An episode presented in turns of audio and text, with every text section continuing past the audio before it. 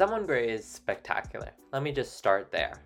It follows Jenny Young, played by Gina Rodriguez, who also produces the movie, after a breakup with her longtime boyfriend as she plans to move cross-country to San Francisco from New York City.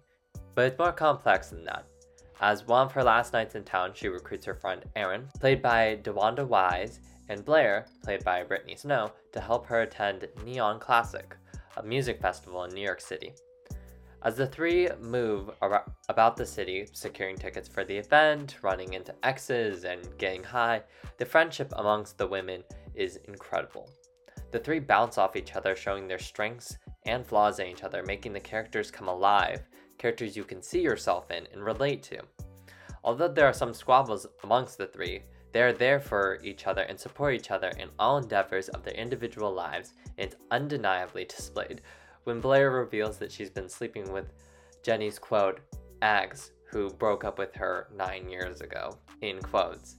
The discussion on romantic love with the three women, all in their own ways, are deep and real as well.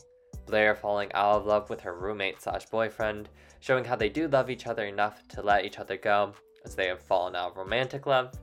Erin, who can't fully commit to a woman out of fear she'll be left again, and finally being able to open up herself to fearless love. And Jenny, with ha- her having a breakup with her boyfriend Nate, plied...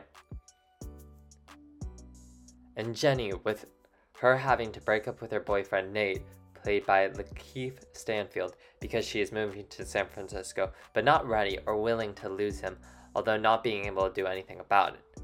However, I believe Someone Great is about grieving the loss of your friends, not the loss of a romantic relationship, as strong friendship is on full display throughout the movie. The three lean on each other throughout the film, and the, flash-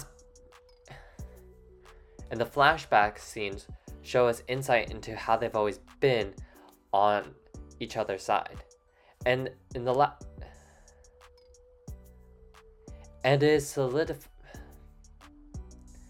and it is the last scene of the movie solidifying this, as it isn't centered around Jenny and Nate, but around Jenny, Blair, and Erin telling each other how much they love and care for each other. Although we see Jenny and Nate, who grew up and grew apart from each other throughout flashback scenes, having the final Having the final moment surround the three women shows how valuable and sacred friendship is. It r- reminds us that even when we are in our darkest moments, we will always have our friends by our side to help us along the way. So I would give this movie five out of five stars.